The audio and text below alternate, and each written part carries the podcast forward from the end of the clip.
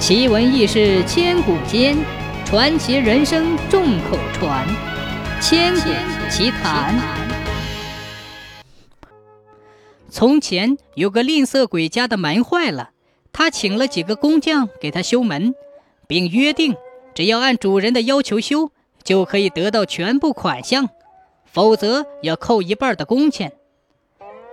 工匠们很麻利，很快搞出了大模样。他们请吝啬鬼看，吝啬鬼看了非常满意，肚子里另外打着主意。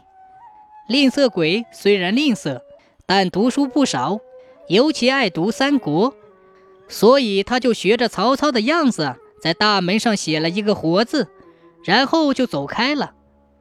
工匠们很奇怪，都猜不透吝啬鬼是啥意思。有个年长的工匠说：“主家写个‘活’字。”是否嫌弃这门修的还不算坚固？大家听了都十分赞同，于是他们就将门修得更加坚固了。大门修好了，工匠们找吝啬鬼要工钱，吝啬鬼却只给了一半的工钱。工匠们便质问，吝啬鬼却振振有词地辩解道：“你们吵什么吵？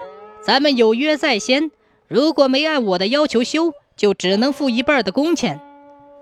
工匠们大声嚷道：“你倒说说看，我们哪里没有按照你的要求办？”吝啬鬼说：“我在门上写了个‘活’字，门加‘活’乃‘阔’字，是嫌你们把门修得太宽了。可现在的门还是那样宽，难道不应该扣你们的工钱吗？”工匠们哑口无言，只拿到了一半的工钱。工匠们有些垂头丧气，年长的工匠灵机一动，提出个好主意。大家一听，连连称妙。第二天，吝啬鬼怒气冲冲地来找到工匠，说道：“喂，你们是怎么干活的？怎么大门没有门栓呢？”